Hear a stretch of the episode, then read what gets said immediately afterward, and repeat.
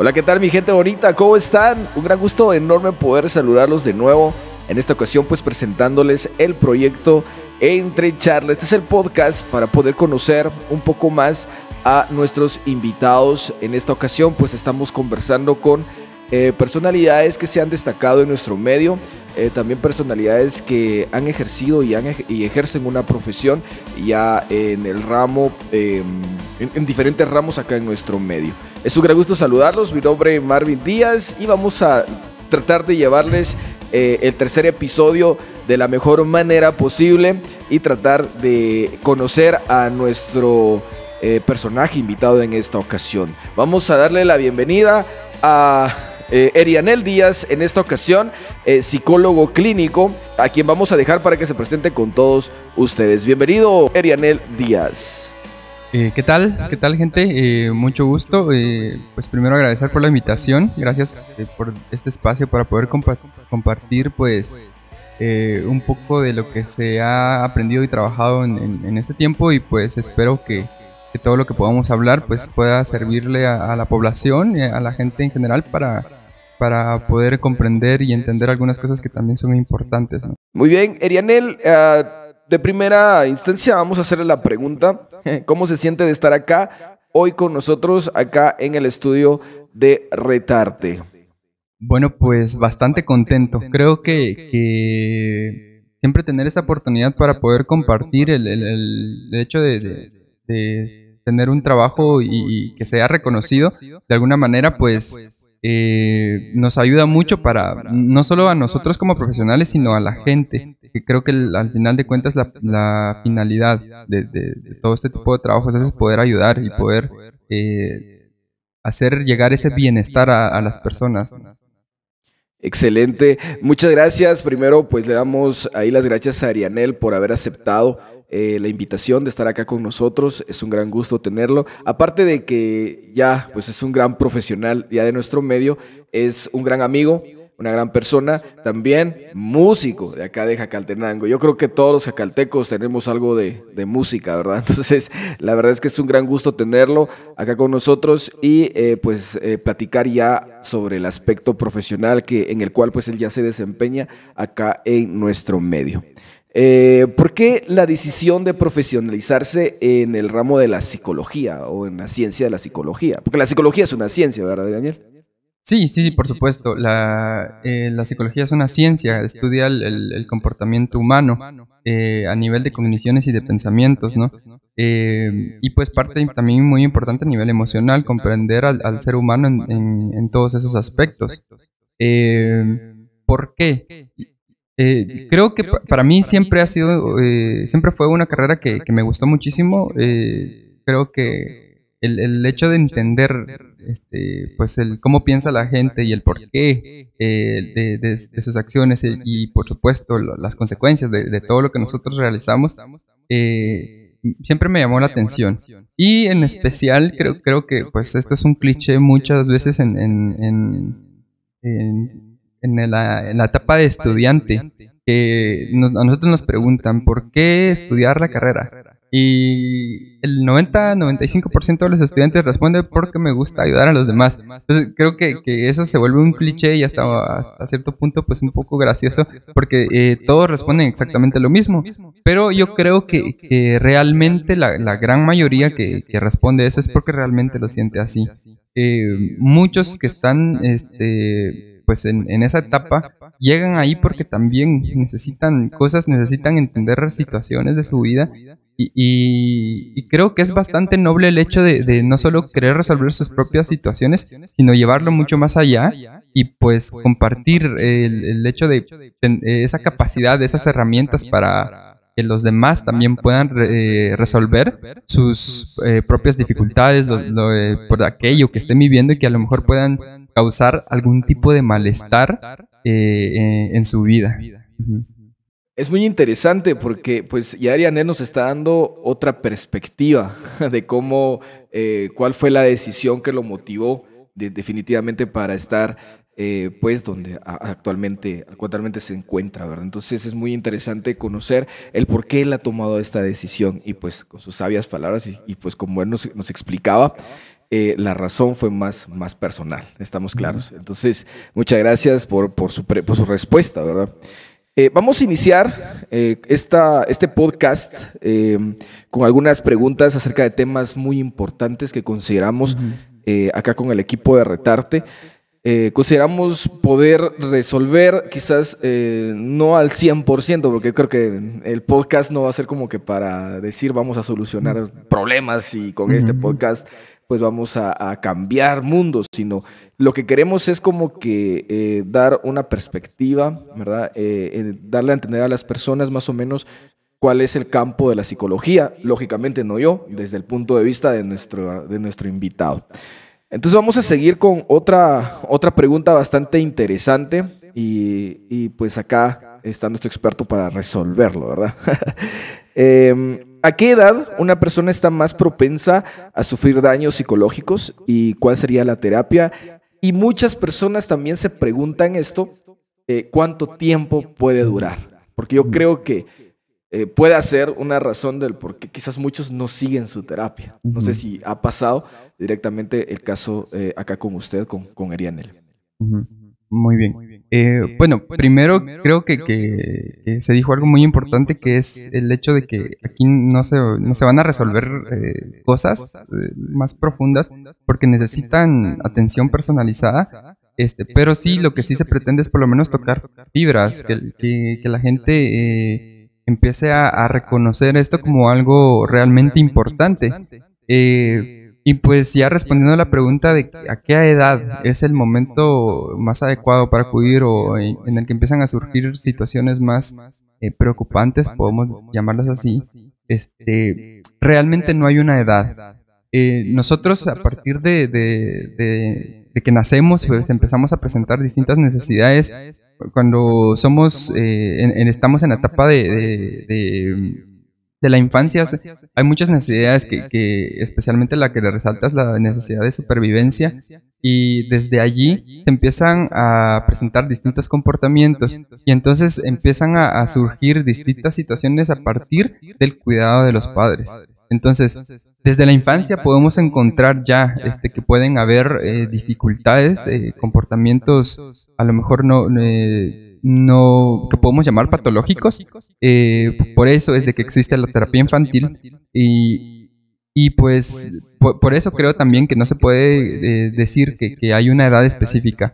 Eh, desde la infancia podemos encontrar este, distintas dificultades, también las podemos encontrar en la adolescencia, una etapa realmente que llega a ser un tanto complicada, especialmente por todo el proceso hormonal que se sufre durante ese momento y pues también eh, creo que, que, lo más común es, es, encontrar algunos problemas en, la etapa adulta, que es cuando nosotros llegamos a tomar esa conciencia y decimos, no, a lo mejor sí estoy pasando por algo. Eh, a lo mejor este, esto no me hace sentir bien o, o a lo mejor y, y, y tengo relaciones conflictuosas o empezamos a reconocer con mayor facilidad porque tenemos mayor capacidad de conciencia, a diferencia de, distintas etapas que, dependemos o, que tenemos un responsable a, cargo nuestro, ¿no? Pero no podría decir que hay una edad este, eh, específica, pero sí este, puede surgir durante cualquier etapa de la vida. Eh, y pues yo, yo creo que, que, que sí, el, cualquier momento de la vida es, es oportuno para, para trabajar en, nosotros. Usted tocaba un tema muy importante que, que pues a mí me, me, llama la atención, el tema de la ansiedad. Em, pues este tema es, yo creo que se ha intensificado últimamente, eh, tanto en nuestro medio como a nivel mundial. Hemos escuchado muchos casos de ansiedad y que pues lastimosamente también han llevado a muchas personas a, perder la vida, porque muchos eh, quizás no pueden contra esa fuerza. No sé si sea una fuerza o sea algo muy, muy interior que pueda suceder en las personas. Entonces, acá eh, me interesaría pues que usted nos, nos pudiera explicar qué serían estos trastornos de ansiedad eh, y por qué se generan en el ser humano. O sea, cuál podría ser una causa, si, si puede existir alguna causa principal para poder decir, bueno, esto es ansiedad. Bueno, eh, la ansiedad hasta cierto punto podemos decir que es normal en el, en el ser humano. Eh, es una respuesta psicofisiológica eh, que se da cuando el, ser humano se, siente que está en peligro. Entonces la ansiedad puede llevar al ser humano a actuar de, distintas formas, ya sea huir, enfrentarse o, paralizarse. y pues esta ansiedad se va a producir cuando, cuando tenemos que enfrentarnos a algo de la vida, ¿no? Y, es, y es completamente normal. Ahora, se vuelve patológico cuando este, a nivel de pensamiento nosotros no, no procesamos bien estas, estas eh, situaciones y, y, podemos llegar a, a padecer de una ansiedad mucho más prolongada que nos puede llevar a sufrir de otros síntomas como sudoración, palpitaciones, presión en pecho, que a lo mejor y podemos llegar a confundir incluso con otras enfermedades. Pero realmente eh, la ansiedad hasta cierto punto es normal porque siempre se va a producir, eh, siempre vamos a tener ansiedad, pero Debemos preocuparnos de ella cuando se vuelve patológico, cuando llevamos meses sufriendo eh, de esta situación y no somos capaces de mejorar por nuestra, por nuestra propia cuenta. Hay un tiempo. Podría decirse que hay un tiempo en el que yo puedo decir, ah, no, esto ya, ya es preocupante o esto ya es otra cosa. Sí, en el, en el manual diagnóstico de trastornos eh, psicológicos, trastornos mentales, este, se determina en todos los, en todos los problemas de ansiedad, todos los trastornos de ansiedad, tienen eh, una temporalidad. Muchos a partir de, tres meses, de, a partir de seis meses, eh, podemos eh, tomarlos como criterios y decir, entonces sí, sí, sí tiene este, este trastorno, pero tiene que cumplir con esta temporalidad. De lo contrario, podemos decir que a lo mejor este, es una ansiedad normal que puede llegar a controlar por su propia cuenta y, y puede llegar a desaparecer. Usted tocaba un tema, yo estaba ahí escuchando y atento a lo que decía nuestro amigo Erianel. Usted tocaba un tema, el tema patológico. Eh, esto podría ser un encuadre o podría ser una diferencia entre hablar, porque yo creo que eh, existen algunos tipos de psicología, ¿verdad? Eh, yo conozco dos, que sería la general y la clínica. Eh, Erianel, pues, ahí para comentarles que Erianel, pues, sigue el, lado de la psicología clínica. No sé si usted nos podría hacer una diferencia entre estas dos, estas dos eh, ramas o estos dos, dos, tipos de psicología. Mm, bien, hay, hay un montón de, de, ramas de la psicología. Eh, enfocadas en, en, aspectos específicos como el deporte, como la educación, el trabajo organizacional a nivel de, de empresas, de instituciones, eh, y pues estas, eh, estas dos que son la general y la clínica que a nivel de profesiones, por lo menos la clínica se enfoca directamente en el trabajo clínico, en el trabajo con, con personas para resolver situaciones, para resolver este, eh, aspectos que, lleguen a ser clínicamente significativos. y pues, como decía, a nivel de profesiones, a nivel de preparación, la psicología general pues es eso mismo, es algo general que prepara al, profesional para enfrentarse a, a, varias, varios campos. Puede este, recibir preparación para, por, ejemplo, la parte educacional, organizacional y clínica, que, que, es lo, lo, más común. Eh, sin embargo, eh, yo diría que la diferencia es, como el, nivel de especialización. Un clínico se prepara durante todo, durante todo el proceso como clínico y un general recibe preparación, por ejemplo, como... Este, Aspectos básicos. como por ejemplo el, la parte de eh, pedagógica, la parte clínica y la parte organizacional durante, como, proceso. Como que los tres aspectos, pero básicos. O sea, no como que no se adentra algo más la, patología del ser humano, digo yo, ¿no? Eh, sí, sí, sí reciben esa preparación. Pero como yo decía, la, diferencia es, como la temporalidad este, que, en que reciben esa preparación. Por ejemplo, este, un clínico recibe durante toda su preparación lo que es la psicología clínica y un general solo durante un periodo, porque también recibe preparación para la parte pedagógica y la parte organizacional. Ok, va, entonces eh, la, la, pregunta tal vez acá sería, ¿en qué momento acudir a un psicólogo este, general y en qué momento acudir a un psicólogo clínico? Puede haber una diferencia, ¿verdad? Eh, yo, creo que, que, podemos acudir en cualquier momento con cualquiera de los cualquiera dos. De los dos. Eh, no eh, hay ningún problema en el sentido de que también es responsabilidad del profesional seguirse preparando, ¿no? Y, y, y, aunque un psicólogo este, general este, reciba cierta parte de, de, de, esa preparación, a diferencia de un clínico, también está preparado para llevar procesos eh, clínicos, eh, porque sí lo recibe durante su preparación. Ajá. ¿Cómo le, ¿Cómo le cambiamos la mentalidad al ser humano porque yo lo he escuchado, o sea, yo no lo voy a inventar tampoco, ¿verdad? Eh, decir, ah, yo no voy a ir al psicólogo, porque muchos lo piensan, ¿verdad? Porque ahí me van a hipnotizar. O sea, también hay una, hay una rama que se encarga de eso, ¿verdad? O sea, sí existe la hipnosis. Sí, existe la hipnosis. Pero no es el psicólogo, digamos, muy directamente adecuado, o puede practicar parte de... Bueno, existen dos tipos de hipnosis, que son la, la hipnosis clínica y, y la hipnosis ericksoniana la, la, ericksoniana es la que eh, generalmente practica más el, el, psicólogo. Eh, y la hipnosis clínica también la puede practicar, pero para esta se necesita una preparación este, mucho más grande. Eh, además de que en la actualidad, para realizar una hipnosis clínica, se necesita el acompañamiento de otros profesionales porque muchas veces pueden, eh, durante el proceso pueden llegar a surgir ciertos problemas que un psicólogo no podría controlar, a diferencia de un médico, de un enfermero. Eh, entonces, eh, esa, esa, sería la diferencia. La hipnosis clínica es un tanto más profunda que, que la hipnosis ericksoniana y pues este, esta segunda es, es como este, decía, es, es como más superficial pero no por eso deja de ser funcional. La verdad es que es muy efectiva y, por eso mismo es de que se, se utiliza. Sí funciona. pero ya depende tal vez del, del, del diagnóstico es ver si, si se, la, se aplica sobre el, paciente o la persona. Sí, definitivamente no. No, no, es, mm. no es como que todo el tiempo voy a ir al psicólogo y todo el tiempo me van a hipnotizar. Ah, no, no. O sea, Muchos podrían tener ese pensamiento, ¿verdad? No, definitivamente no. Eh, esto es una herramienta, una herramienta más. Ah, este, Junto con, junto, con, ajá, junto con un montón de herramientas más que, que, pues, que los psicólogos eh, tienen para trabajar en clínica.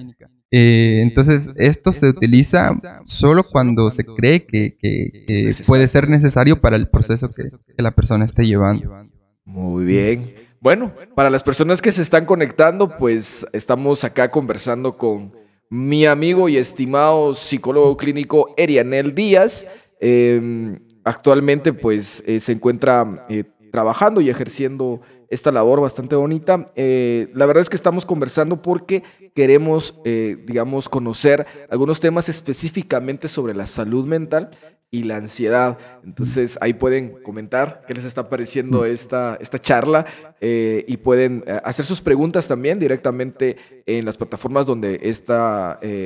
pues este podcast va, va, a aparecer. Ustedes saben que tenemos las plataformas de Retarte en YouTube Em, también Spotify y en Facebook. Así que usted puede hacer sus preguntas y ya que estamos acá con nuestro, nuestro amigo Erianel Díaz. Estamos hablando, ahorita estamos hablando, tocando un, tema acerca de, de, la, digamos, de las diferencias entre cada una de las psicologías. Hablamos de dos en específico, la general y la clínica. Y pues acá ya nos ha sacado de dudas nuestro amigo Erianel Díaz. Em, vamos a, a, retomar un poquito el tema de la, de la ansiedad, ¿verdad? Eh, no sé si esto tenga que ver con, de repente, puede ser que yo tengo algunos síntomas, eh, pero yo me siento como que capaz, ¿verdad? Suficiente o capaz de poderlo resolver solo. O sea, yo a eso, no sé si está bien la palabra, pero eso le, le llamo yo autosuficiencia emocional, pero no sé si esté bien la palabra. O sea, como que yo me siento capaz de poder solo, salir solo. Y muchos creo que tienen ese, esa mentalidad. Ahora, la pregunta es, eh, ¿en qué momento puede que sí pueda salir y en qué momento de repente, en lugar de salir, me esté estancando más? El, el objetivo al, trabajar, digamos, este tipo de cosas en clínica es precisamente ese, que las personas eh, tengan la capacidad de salir de esas situaciones por su propia cuenta. Eh, el objetivo es que después de ir a terapia no necesiten más adelante la terapia. O sea, a lo mejor por otras situaciones sí, pero por la, por la situación por la que está acudiendo en ese, en ese preciso momento, este, deje de ser necesario que, que, reciba pues, este tipo de apoyo psicológico. Eh, ¿En qué momento sí y en qué momento no? Eh, yo creo que, que, hay muchas situaciones que, como decía anteriormente, eh, nos van a hacer sentir de forma natural la ansiedad. Por ejemplo, yo voy a presentar un examen y, y, de forma natural me voy a sentir ansioso porque me voy a, me voy a presentar a algo a lo que yo desconozco. O sea, yo, no tengo el control. El, el, la ansiedad es eso, es esa sensación de no tener el control sobre algo. Y, cuando yo me voy a presentar un examen, obviamente no tengo el control porque no sé qué preguntas van a venir, no sé eh, exactamente. Hasta empieza la sudoración, ¿verdad? Nos, empezamos a poner nerviosos, sudoración en manos. Y, en situaciones como esa deberíamos tener la, capacidad para, para, manejar la ansiedad, porque es una ansiedad momentánea que va a desaparecer después de haber presentado el examen, porque entonces yo veo el examen y, y, ah, ya sé las preguntas, entonces la ansiedad se reduce o, por, en otro caso es de que no sepa las preguntas y la ansiedad va a aumentar. Entonces me, voy a poner peor y, y, a nivel de pensamiento eh, todo el cortisol que tengo en el cuerpo va a llegar a afectarme. Y por eso se produce lo de, lo de que las pocas preguntas que sí me sabían se me olvidan durante el examen. Porque ya es un proceso a nivel eh, eh, hormonal que me llega a afectar. Ahora, ¿en qué momento sí? Hay, eh, yo hablaba también eh, cuestiones de temporalidad, cuando eh, ciertas situaciones llegan a afectarnos más allá de, de 3, 4, 5, 6 meses y, estamos viviendo tanto tiempo con, con, con, una ansiedad que no somos capaces de controlar, debemos buscar apoyo, debemos buscar ayuda. Creo que no pasa nada en, que nosotros aceptemos que, que de vez en cuando necesitamos que nos ayuden eh, es realmente por eso que este tipo de profesiones existen, porque eh, nosotros como seres humanos no somos perfectos. E, esta es una de las cosas que siempre pues eh, hablo en clínica, que, no somos perfectos y tenemos que aprender que esta misma imperfección muchas veces nos va a llevar a tomar decisiones que, que sean buenas o que sean malas. Y entonces, cuando nosotros nos equivocamos, porque obviamente puede pasar y, no pasa absolutamente nada, eh, pero siempre eh, tenemos que ver como el lado positivo de esto y, ver la forma de ir mejorando, eh, buscar la forma de, de, aprender y de hacer las cosas de, mejor manera. Y en estos casos, la forma de superar, la forma de aprender y de, y de manejar todo ello es con terapia terapia psicológica. Hay que entender esa parte. Muchas gracias, compadre. Muchas gracias, eh, amigo Arianel. Em, les estábamos comentando a las personas, em, sí, o sea, cuando existe ansiedad, puede haber un problema de salud mental, o sea, va relacionado. Entonces, la idea es como que, digamos, eh, orientar a las personas. De repente, un amigo mío me hace un comentario, ¿verdad? Eh, y yo lo tomo como broma, porque eso puede pasar. Y, que, y de repente el día de mañana pudo haber tenido un intento de, de repente de suicidio, o se quiso quitar la vida, porque estos casos suceden, ¿verdad? En la vida real. Entonces, como yo que no soy psicólogo, de repente algunos tips, ¿cómo puedo este, detectar de que de verdad él está, está como que es un grito de auxilio? Ajá. ¿Cómo quizás puedo detectarlo y cómo puedo ayudarlo?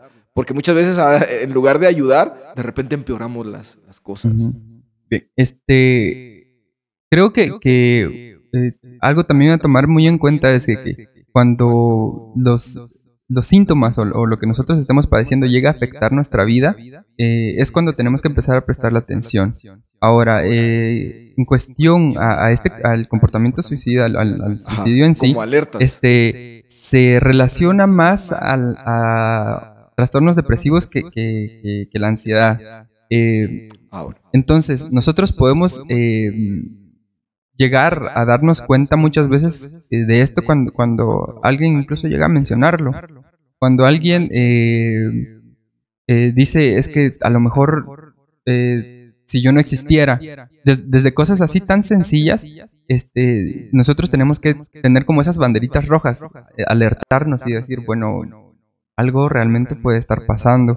Y, minimizar, por ejemplo, las emociones de la persona, decir, no, hombre, no pasa nada, este, todo va a mejorar. Eh, son cosas que no podemos decir, porque nosotros no sabemos lo que la otra persona está viviendo, eh, y entonces no podemos crear prejuicios y decir, se está ahogando un vaso de agua, por ejemplo. porque podemos juzgar un poquito Pero es el vaso de agua de esta persona y nosotros no sabemos cómo está viviendo allí dentro, ¿no? Este, y pues tampoco podemos minimizar en el sentido de decir, este, todo va a estar mejor porque no podemos saber si todo va a mejorar.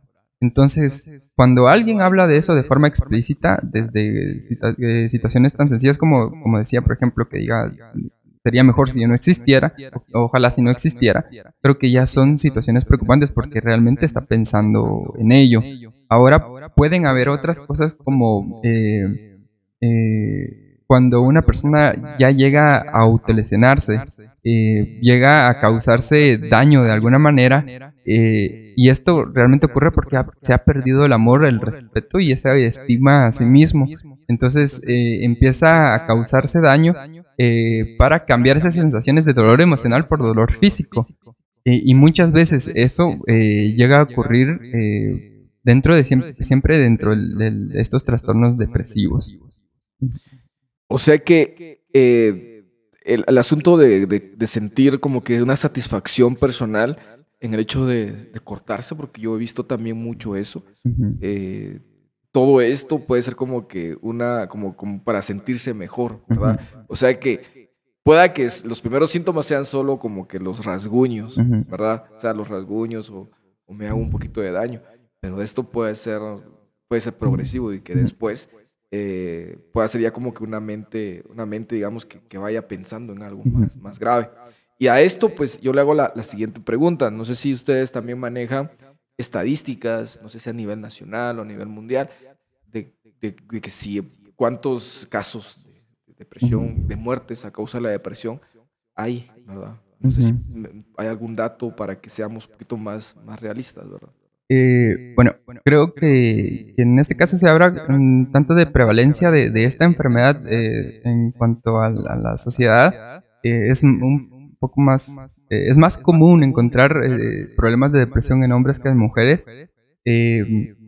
pero a nivel de Guatemala, este, por lo menos en, en, este preciso momento no tengo un dato exacto, pero por ejemplo el año pasado creo que había leído que decía 18 de cada 100 mil personas este, se suicida. O sea, llegan, directamente al suicidio. Este, ahora, el padecer depresión es, es un número mucho más grande. Creo que la, la, Organización Mundial de la Salud decía que las enfermedades del futuro son la ansiedad y la depresión, porque actualmente el, nuestro Em, la forma en la que nosotros vivimos, eh, todo lo que, eh, la forma en que estamos trabajando, todo lo que nosotros hacemos a lo largo de nuestra vida, eh, llega a, volvernos más propensos a sufrir estas dos enfermedades. Muy bien, muchas gracias. Estamos conversando acerca de este tema muy importante que es la ansiedad que, que ya se ha visto en nuestro, en nuestro medio. y, yo le haría la pregunta, la siguiente pregunta. Usted nos decía que es más en hombres. Ahora, ¿es más en, jóvenes, en adolescentes o la etapa adulta? Eh, creo que es, más común encontrarlo en la etapa adulta. Este, este tipo de situaciones, sin embargo, no, no deja de, ser este, preocupante, que, que, en distintas etapas pueden encontrarse. E incluso en, en, en, niños, eh, hablar de, de, depresiones infantiles, todo eso no es tan común, pero, pero llega a aparecer. Entonces creo que lo que nosotros tenemos que hacer es eh, hablar más de, no de tratamiento, sino de prevención. Eh, porque nosotros hace un momento usaba una palabra bien importante que era autosuficiencia. Yo realmente considero de que nosotros eh, tenemos un problema de, de. Este, nos creemos autosuficientes. Eh, realmente no está mal porque a nosotros nos gusta tener el control de, de, nosotros mismos. Y, y, muchas veces subestimamos esta capacidad y decimos, yo voy a ser capaz de salir adelante, solo tengo que hacer esto, tengo que hacer lo otro y voy a salir adelante. Eh, y creo que uno de los mayores ejemplos de esto es eh, hablar, por ejemplo, de, de, cuando una persona empieza a padecer un, síntoma físico, algo eh, de origen orgánico. Que lo primero que la persona hace, voy a ir a la farmacia y me voy a comprar tal cosa para, para quitarme lo que yo tengo, para quitar este padecimiento. un dolor de cabeza, Ajá. Un dolor de eh, y, y, esto sucede porque a la persona le gusta sentir que tiene el control sobre las cosas. Eh, y muy pocas veces eh, acude al médico por, por, por síntomas que a lo mejor sean leves. Pero muchas veces hay muchas enfermedades que llegan con el tiempo a agravarse y es hasta ese momento que, en el que buscan ayuda. Y pasa pues lo mismo en, en, en las enfermedades mentales o en los padecimientos mentales, que no buscamos ayuda hasta que realmente estemos muy mal. Y creo que, que ese es un problema de la sociedad, que en lugar de hablar de tratamientos tenemos que hablar de prevención. Hay, hay muchas veces que nosotros nos, sentimos incómodos con, ciertas situaciones, que no podemos dormir, no, dejamos de alimentarnos bien eh, o dormimos demasiado eh, o sentimos que, nuestra vida pues ya no es igual, ya no disfrutamos las cosas que nosotros hacíamos, eh, es en ese momento en el que tenemos que prestarle atención. Decir, no, aquí hay algo diferente y, tengo que hacer algo para cambiar las cosas. Y, pues como decía antes, no está mal reconocer muchas veces que necesitamos ayuda. Es que es muy importante porque sí pasa, o sea, yo puedo, yo puedo decir que sí sucede una carga de estrés emocional puede ser causa de, un insomnio y esto pues puede ir provocando cada vez, no sé, algún, algún trastorno mental porque puede suceder en el hecho de decir ya no aguanto, de aquí ya no, ya tiro la toalla.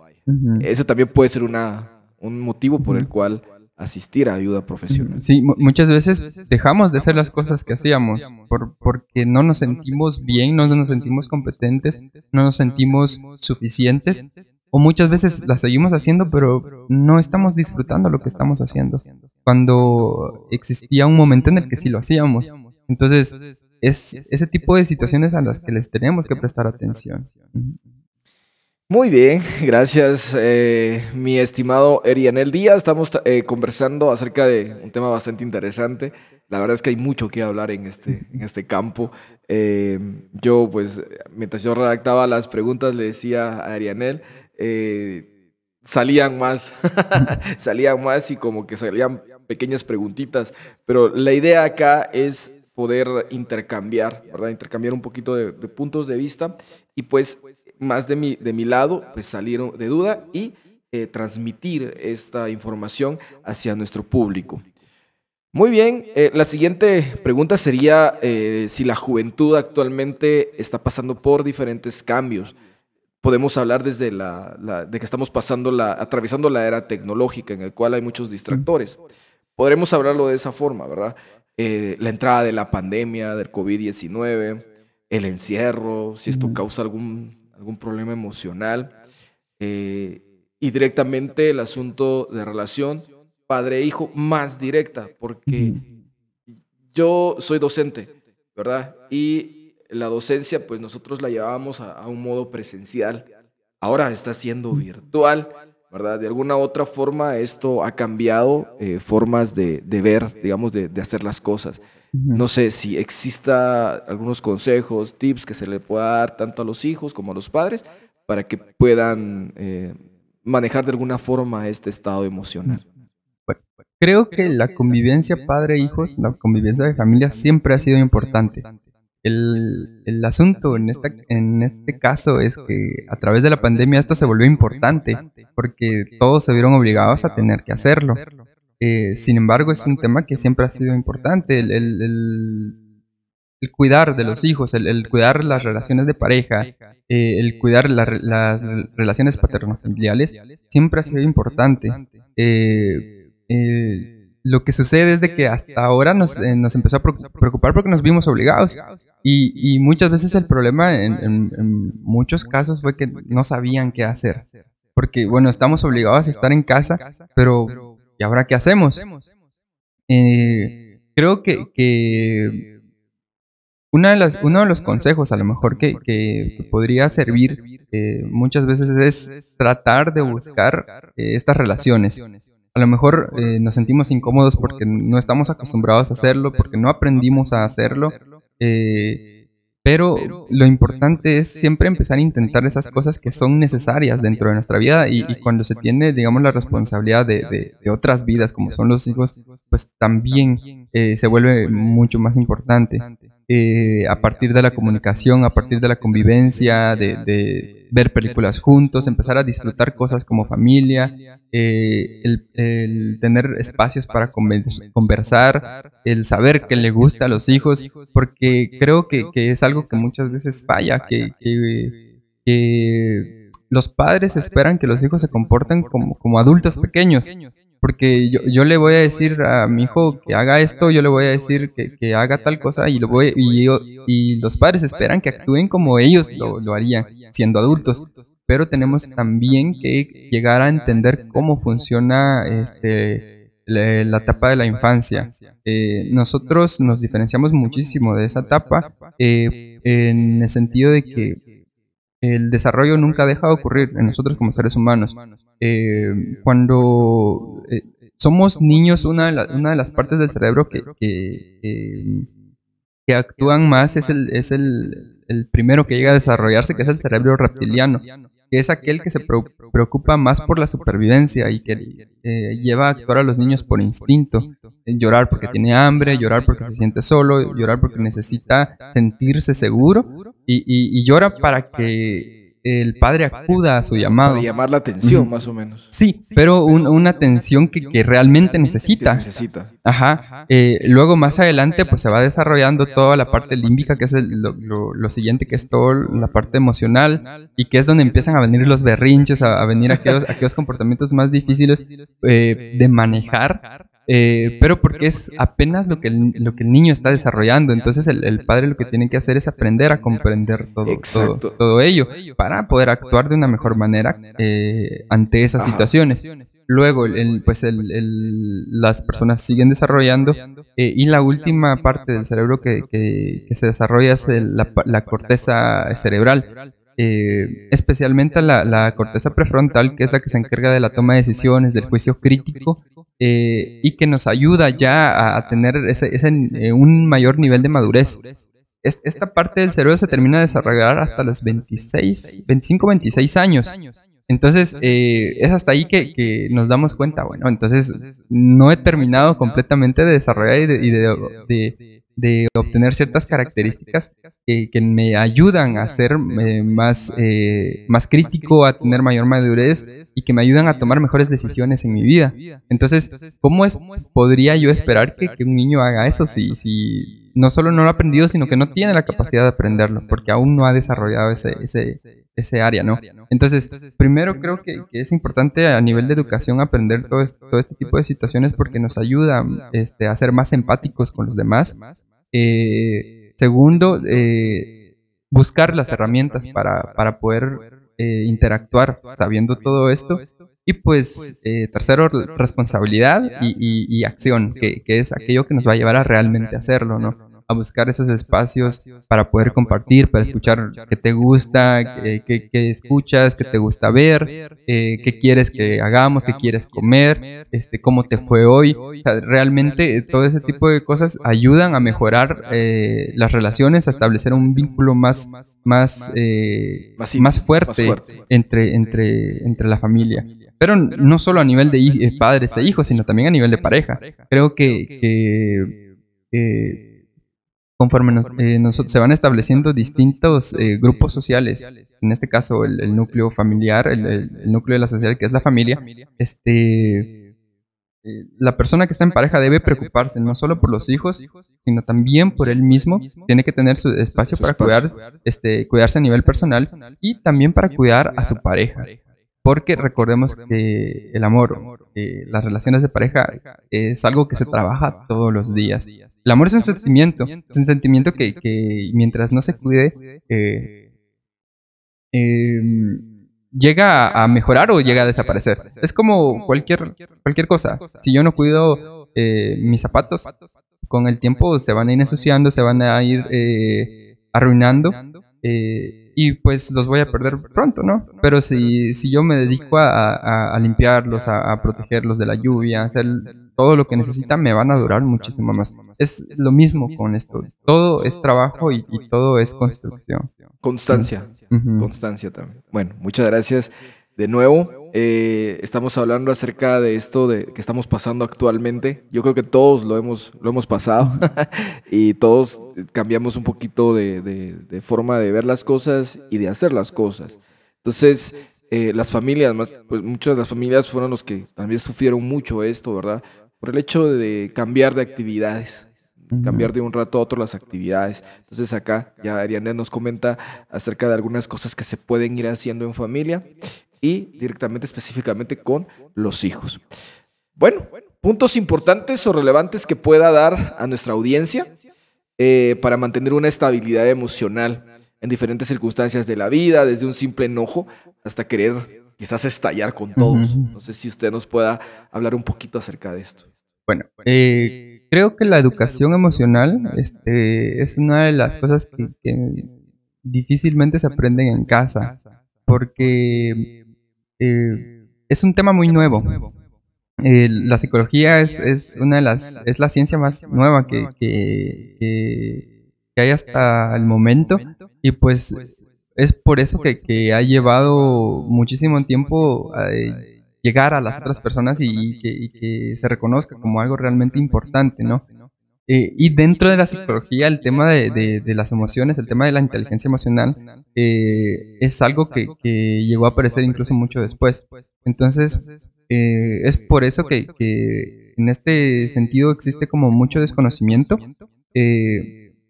Y, por la misma razón no se llega a manejar muchas veces de, maneras adecuadas.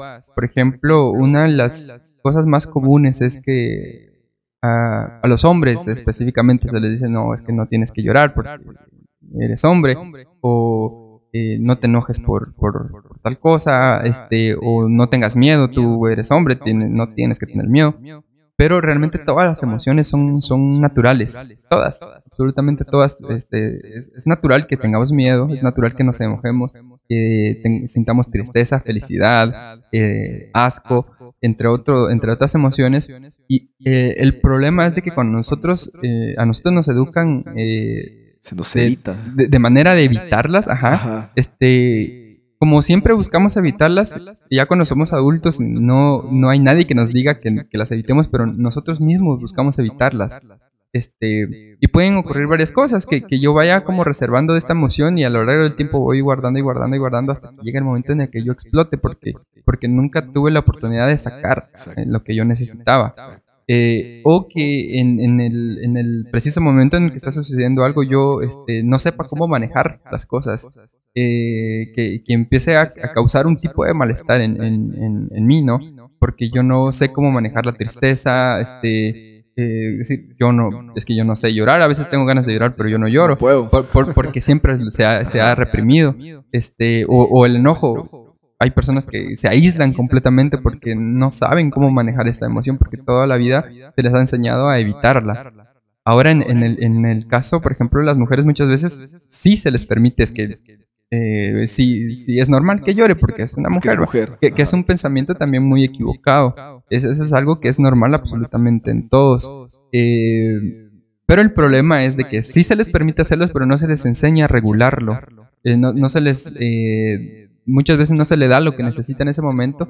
Eh, entonces, ya en la etapa adulta, cuando llega este el momento de sentir, de, expresar todas estas emociones, se desbordan completamente y, no saben cómo manejarlo.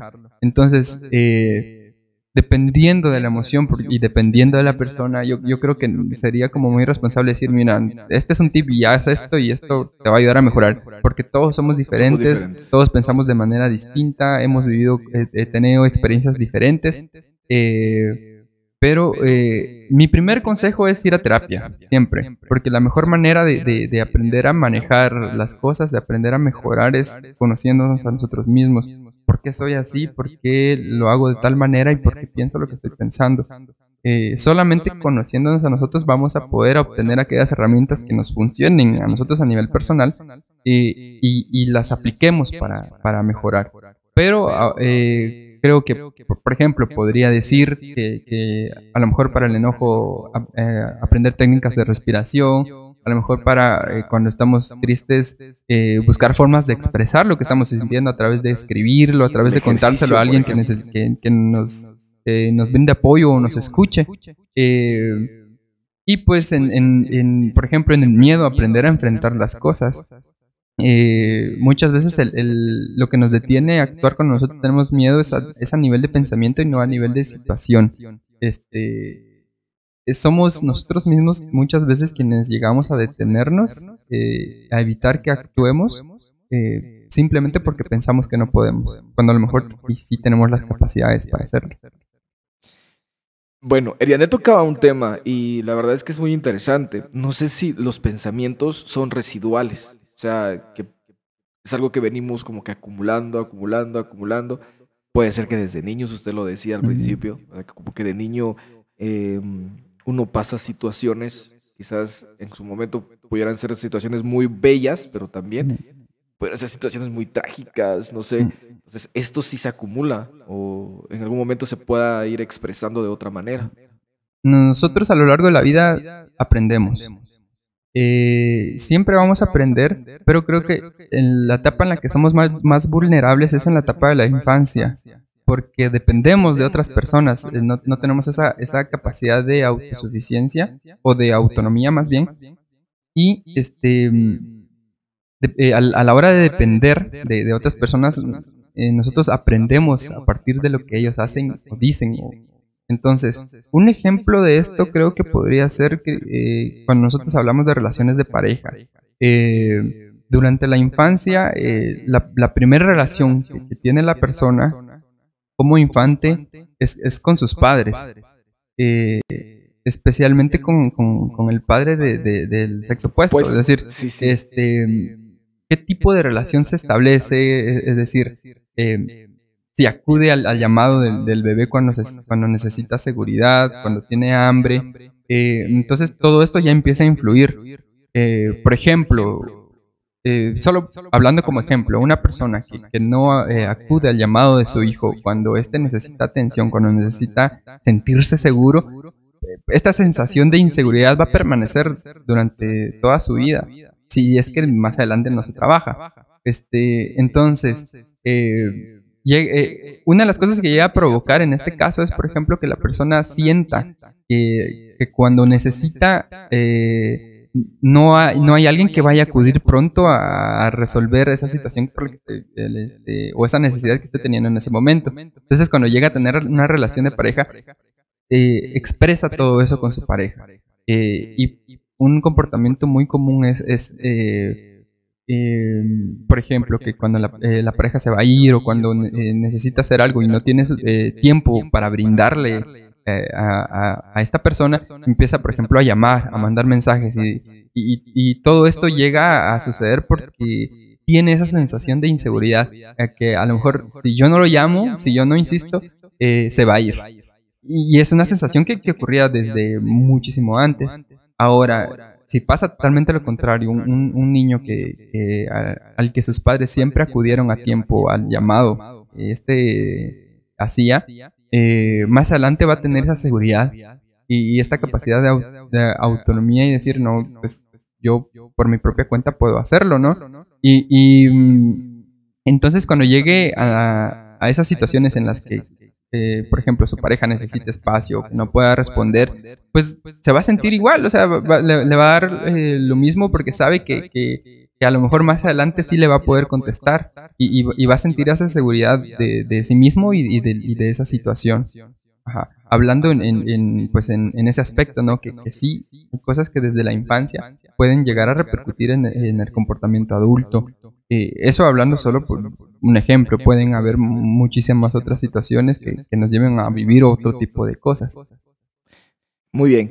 Eh, acá estamos saliendo un poquito de dudas. la verdad es que es un tema muy, muy, muy importante lo que nos comentaba el amigo Arianel, porque muchas veces eh, pensamos, ah, no, es que, es que es niño, o sea, él no escucharon, ni siquiera entiende qué es lo que estamos hablando. O sea, muchos papás se pelean frente a sus hijos y eso ha sucedido. y, y, de verdad sí influye, ¿verdad? Influye en comportamientos más adelante. Sí, hay, hay un tipo de aprendizaje que es el, a través de, la vista, el aprendizaje vicario, que, sí, definitivamente repercute porque el, el, niño va a replicar todos aquellos comportamientos que, que, observa y todo aquello que, que, hagan con él. Por ejemplo, si se, si se educa a través de la violencia y, luego los padres se preguntan, ¿pero por qué es violenta en la escuela? Este, obviamente, eh, hay un origen de esto y, se tiene que muchas veces estudiar eh, todos los casos, como decía, no todo es, es igual, no, no, todos los casos son, este, no son lo mismo, pero eh, lo importante es como prestarle atención cada vez que, veamos que hay algo que, puede llegar a, perjudicar el el desempeño social, el, bienestar, y, entonces el prestarle atención puede llevar muchas veces a descubrir el, por qué está pasando y, tener como muy pronto ese, ese trabajo para remediar las cosas. Pero sí, por supuesto, de que, de que los niños eh, a través de lo que ven eh, pueden, pueden llegar a aprender muchísimas cosas, porque como decíamos anteriormente, no, han desarrollado esa parte eh, del cerebro que les ayuda a tener ese juicio crítico y tomar decisiones por su propia cuenta. Muy bien, es así como ya vamos pues llegando a la recta final de nuestra entrevista. Yo creo que hemos tocado puntos muy interesantes, muy importantes, que a uno pues le cambia la, perspectiva eh, y, eso es lo que me gusta, ese es el sabor de este podcast y creo yo que la idea es, eh, aparte de conversar, es ir eh, dándole a entender tanto a, a las personas, ya sea adultas o jóvenes que vayan a observar y, escuchar este podcast, les puedo dar una idea también. Eh, de repente alguno está como que, ah, que voy a seguir estudiando, ¿verdad? De repente pueda servir para decir, ah, no, esto sí me gusta, me llama la atención, toco temas importantes, me gustaría. y, la verdad es que sí, eh, es muy importante y es muy interesante también eh, dar como que esos pequeños tips y qué mejor que de, que de una persona que ya, ya ha pasado esa experiencia. Entonces, acá tal vez eh, consejo, consejo, un consejo final, algo que te quisiera decirle a, la juventud o a las personas que nos estén escuchando. Eh, pero antes de eso, quisiéramos saber también si de repente las personas quisieran hacerle algunas preguntas también, brindarle ahí su, sus contactos, su número de teléfono, ¿verdad? Que, que pueda ser parte ya importante para, para empezar a proyectarse ante la sociedad. Sí, creo que, que, muchas veces surgen preguntas. Eh, eh, creo que nosotros en algún momento de nuestra vida siempre nos hemos llegado a cuestionar, este, ¿será que necesito ayuda? ¿Será que esto por lo que estoy pasando es normal? Eh, creo que ese momento es el momento oportuno para, para realmente tomar la decisión. Eh, cuando nosotros identificamos algo en nuestra vida que nos está causando un tipo de malestar es cuando tenemos que prestarnos atención. Eh, lo que yo diría es eh, que realmente se crean el que ustedes son importantes. Ya dirigiéndome de forma personal a cada uno de, los que puedan ver este video, realmente como, espectador, tú créete que eres importante porque realmente el, amor propio es lo que nos va a llevar muchas veces a, actuar en pro de, nuestro bienestar. Eh, y pues cuando nosotros nos sentimos mal, lo que tenemos que hacer es siempre tratar de buscar la forma de resolver las cosas. Eh, si podemos hacerlo por nuestra propia cuenta, pues qué bueno y, está bien que, se tengan las herramientas para resolver muchas cosas, pero tenemos que saber también que hay muchas cosas para las cuales no podemos hacerlo solo. Eh, no, no, no, podemos solos. Eh, incluso nosotros, como, como partes de, profesionales de la salud mental, eh, un psicólogo tiene su propio psicólogo también, porque no dejamos de ser personas. y pues el necesitar ayuda es algo normal. El, problema muchas veces es que no es tan aún normalizado, aún le tenemos miedo, decimos es que es de locos, es que, es que yo no tengo problemas. Muchas veces ese pensamiento mágico este, nos lleva a, a, tomar decisiones de, no, es que yo a lo mejor si salgo a correr o a lo mejor si voy a hablar o a lo mejor este, si, si hago tal cosa se va a ir resolviendo con el tiempo y muchas veces no es así. Eh, creo que mm, imagino yo que va a poder poner como algún número de teléfono, mi número y todo eso. Pues, si, si, en algún momento alguien necesita algún tipo de apoyo, tiene dudas y todo eso, por, supuesto que puede, puede preguntar. Este, siempre eh, es bueno que nosotros busquemos eh, ayuda en el sentido de, mejorar nuestro, nuestro bienestar, mejorar nuestra propia vida, ¿no? Que la salud mental es un tema que se ha vuelto muy importante y y no, pues no está de más brindar todo este tipo de información, todo, este, resolver dudas. Si alguien tiene dudas, si en algún momento alguien quiere eh, tocar algún otro tema, pues también se puede hacer. Ok, si nos puede brindar ahí su, número de teléfono. Eh, bueno, mi número de teléfono es el 3845 1705. Ajá. Muy bien. Entonces, para de repente tienen alguna duda y quieran consultarle ahí a nuestro amigo Arianel, algo que de repente le surgió en, esta, en esta conversación, ¿verdad? Sí. Eh, bueno, pues eso y pues invitarlos a, que realmente este, tomen ese acto de amor propio que es el, cuidarse a sí mismo, ¿no? Este, creo que una de las fortalezas de, acá de, de Cacatenango es de que existen muchísimos profesionales y, cuando eh, sienten que lo necesiten, eh, vayan con el profesional de su confianza y, acudan, no pasa absolutamente nada. Este, lo peor que puede pasar es que, la situación siga igual. En cambio, lo mejor que ustedes pueden esperar es que aprendan a manejar la situación, eh, obtengan herramientas que, les ayuden más adelante a, manejar aquello que, a lo que ustedes eh, deban enfrentarse. Encantados, muy encantados de haber podido platicar en esta ocasión acá con Erianel Díaz, psicólogo clínico. Eh, de igual forma, muy contento de, de, ver superar a un amigo. Eh, yo sé que también ha pasado por situaciones personales, ¿verdad? Eh, todos tenemos situaciones personales. y pues llegar a, ya a este punto y poder conversar de esta manera y, conocerlo ya en su vida profesional es una gran alegría. O sea, para, un, para un amigo, de, parte de un servidor, de verdad, eh, felicidades. pues acá creo que no fue como que un bombardeo, sino fue aclarar dudas. Y de eso se trata este programa. la verdad es que estamos muy agradecidos como el equipo de Retarte eh, de haberlo tenido acá con nosotros y pues habernos expresado, ¿verdad? Expresado lo que usted siente y lo que usted eh, conoce y maneja del tema. Eh, y también pues la ayuda que yo sé que le va a brindar a muchas personas.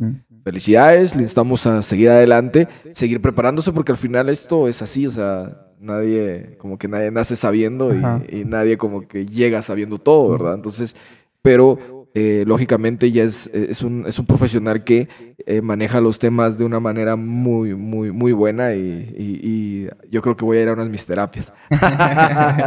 todos lo necesitamos, todos lo necesitamos. Entonces, no sé si tenga algunas últimas palabras ahí para su público, eh, ya para ir despidiendo esta programación. No, pues el agradecimiento es, mío.